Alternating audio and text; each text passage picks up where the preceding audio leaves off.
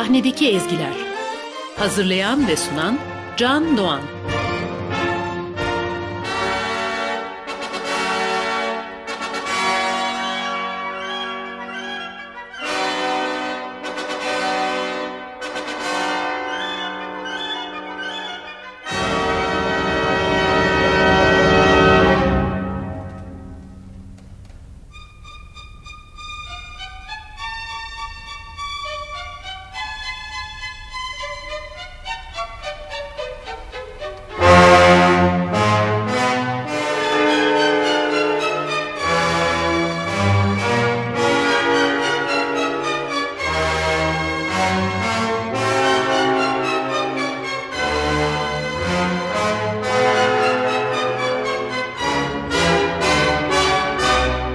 Tiyatro sanatçılarının uğursuzluk getirir diye adını bile anmadıkları ama oynamaya can attıkları bir oyuna konuk olmuştuk geçtiğimiz hafta. Bu hafta da aynı oyunun konuğu olmaya devam edeceğiz. Geçtiğimiz hafta ağırlıklı olarak eserin bestecisi Giuseppe Verdi'nin hayatıyla ilgili gerçekten ayrıntılı bilgiler vermiştik. Bu hafta ise bilgiyi biraz daha geride tutup eserin gerek Metropolitan Operası Orkestra ve Korosu eşliğinde Macbeth rolünde bariton Leonard Warren, Bayan Macbeth rolünde Leonie Reisik'i dinlediğimiz bin dokuz yüz elli dokuz yapımı operayla iki bin yedide Nacizane Sadık Bendeniz'in yönettiği ve M S M Konservatuarı Taksim Şubesi öğrencilerinin oynadığı Akademi Müzik Stüdyosu seslendirme sanatçılarının seslendirdiği filmi birlikte izleme imkanı bulacağız.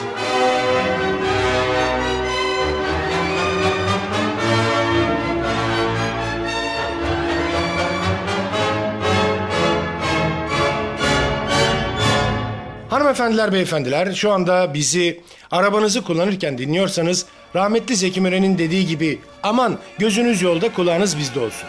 Evdeyseniz ve yapacak bir işiniz yoksa gözlerinizi kapayın, radyonuzun sesini biraz daha açın ve meşhur beş numaralı locadaki koltuğunuza oturup kendinizi müziğin ve tiyatronun sihrine bırakın. N T V Radyo'da mikrofon başındaki Sadık Bendeniz Can Doğan'ın hazırlayıp sunduğu Sahnedeki Ezgiler başlıyor.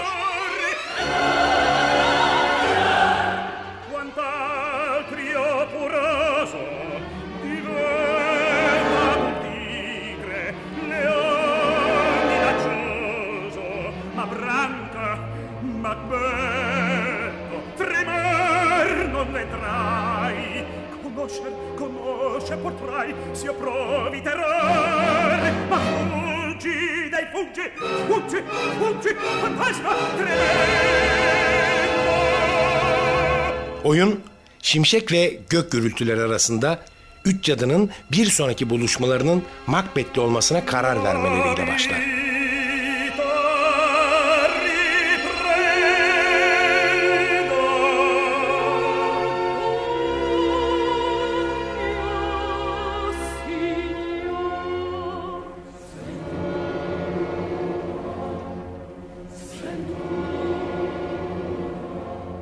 Bir sonraki sahnede yaralı bir asker İskoç kralı Duncan'a Macbeth'le Banko'nun ayaklanan Macdonwald tarafından yürütülen Norveç ve İrlanda güçlerini bozguna uğrattıklarını bildirir.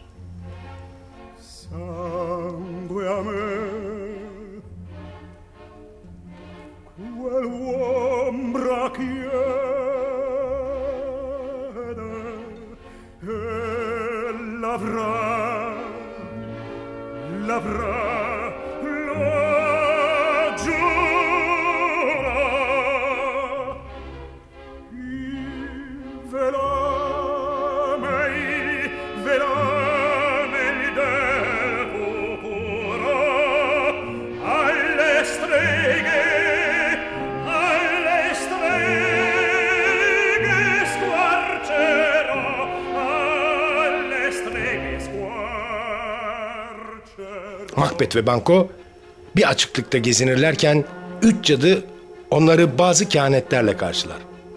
Her cadı Macbeth'e ayrı selamlar. İlki Glamis Bey'i, ikincisi Kavdor Bey'i, sonuncusu da bir sonraki kral diye.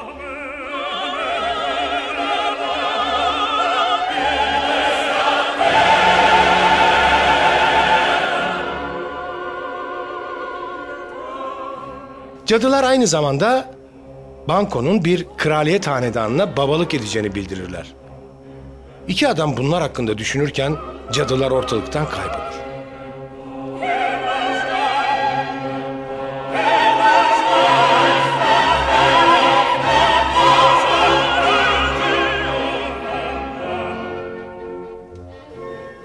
Kraldan mesaj getiren ve bir başka bey olan Ross o anda gelir ve Macbeth'in yeni rütbesinin Cawdor beyliği olduğunu bildirir.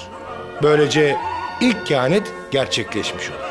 Diğer kehanetlerin de yerine geleceğine inanan Macbeth'te kral hırsı o anda oluşmaya başlar.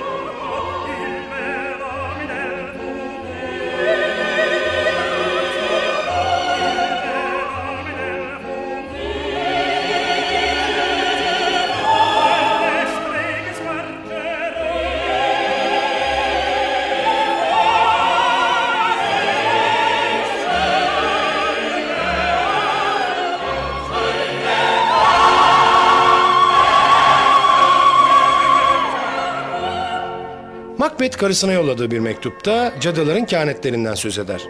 Kral Duncan, Macbeth'in şatosunda kalmak isteyince Macbeth'in karısı Duncan'ı öldürüp kocası için tahtı sağlamlaştırmak adına planlar yapar.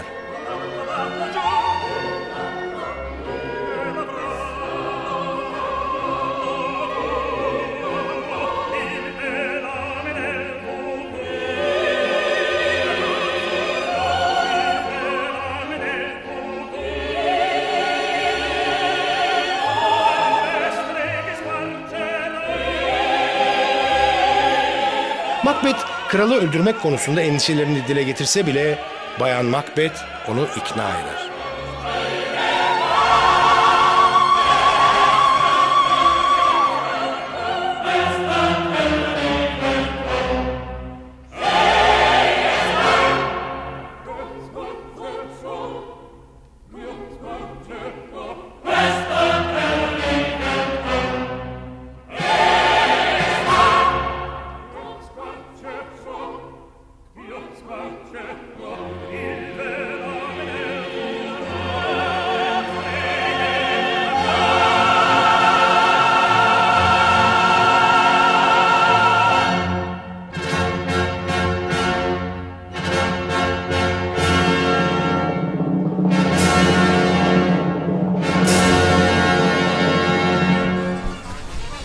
Daha ileri gitmeyelim. Hayalini bile kurmadığım kadar onurlandırdı beni. Herkesin önünde öylesine yüceltti ki anlatamam. Bunun tadını yaşamak istiyorum şimdi. Seni umutlandıran bütün düşünceler sarhoştu öyleyse. Sızıp kalmıştı zar. Senin aşkın da böyle demek ki. İsterken hırslı, yaparken korkak. O taç kafanı süslesin diye can atıyorsun ama bunun için gerekeni yapmaya korkuyorsun. Atasözündeki zavallı kedi misali. Balığa bayılırım ama ayağımı ıslatamam.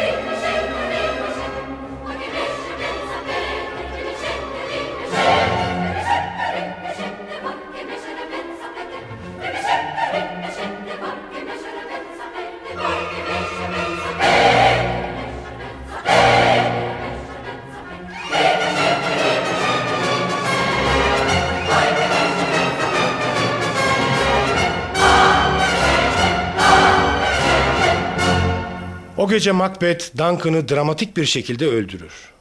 Bayan Macbeth, Duncan'ın öldürüldüğü kanlı bıçağı kralın uyuyan uşaklarının üzerine koyarak onları katil gibi göstermeye çalışır.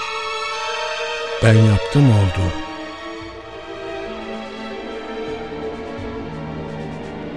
Ne kadar korkunç görünüyorlar. Saçmalama. Kafamın içinde bir ses yankılandı. Uyumayın artık. Macbeth uykuyu öldürdü. Masum uykuyu. Zihnin düğümünü çözen uykuyu. Günlük hayatın ölümünü. Acıları yıkayan, temizleyen tella. İncinmiş düşüncelerin tesellisini. Yüce Doğan'ın ruhumuzu besleyen ikinci büyük nimetini. Ne demek bu? Evin her tarafında bağırıyorlardı. Artık uyku yok. Glamis uykuyu öldürdü. Bu yüzden Kavdor uyumayacak artık. Macbeth de uyumayacak. Neden sevgili efendim? Neden böyle hastalıklı düşüncelere kafa yorup soylu boynunu eğiyorsun ki? Hadi git. Ellerini yıka da uğursuz tanık suyla akıp gitsin.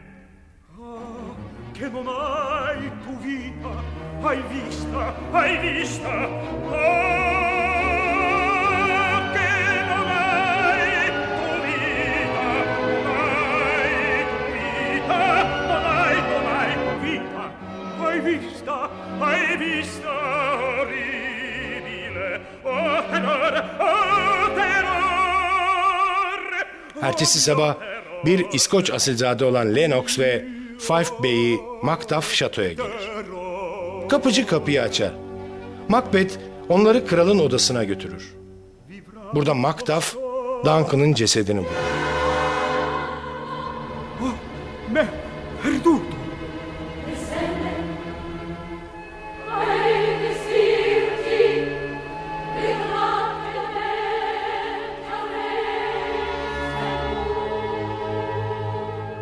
Bunun arkasından Macbeth sahte bir öfkeyle daha masumluklarını kanıtlayamamış uşakları öldürür. Neden böyle bir şey yaptınız ki? Aynı anda nasıl hem şaşkın ve mantıklı, hem öfkeli ve vefalı, hem de tarafsız olunabilir ki? Katiller marifetlerinin rengine bulanmış orada öylece duruyorlardı. Böyle bir durumda yüreğinde sevgi taşıyan ve bu yüreğin verdiği cesaretle yaşayan kim tutabilirdi ki kendini? Şüphe uyandırıcı olaydan kendi canlarının da yanabileceğini sezen Duncan'ın çocuklarından Malcolm İngiltere'ye, kardeşi Donald Bean ise İrlanda'ya kaçar.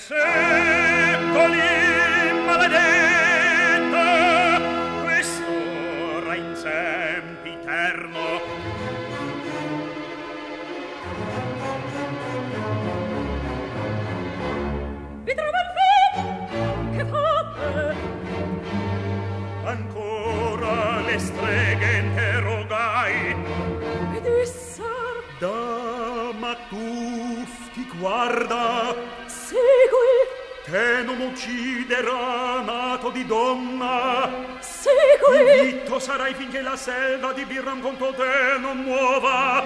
Segui, ma pur di Banco parvemi la stirpe e regnerà. Sogno, e sogno, e sogno, morte stermine su di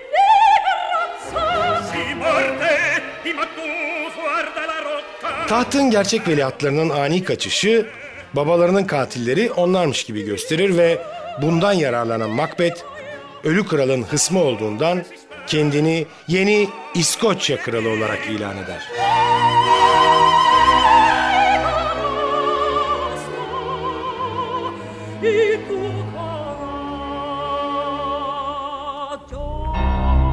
Bu anormal durumdan rahatsız olan Macbeth tekrar cadılara gider.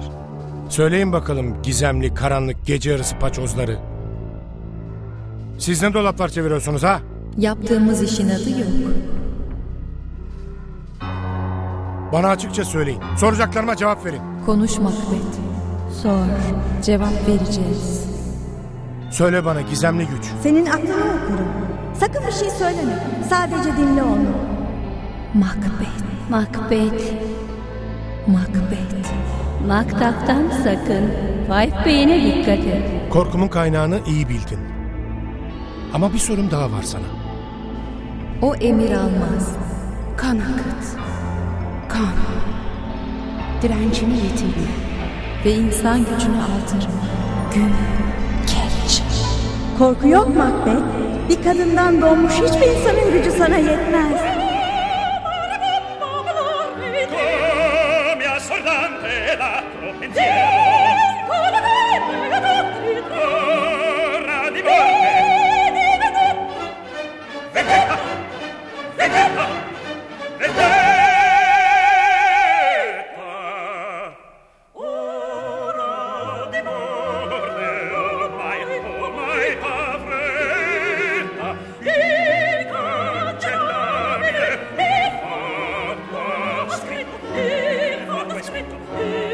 Questo libro l'impresa con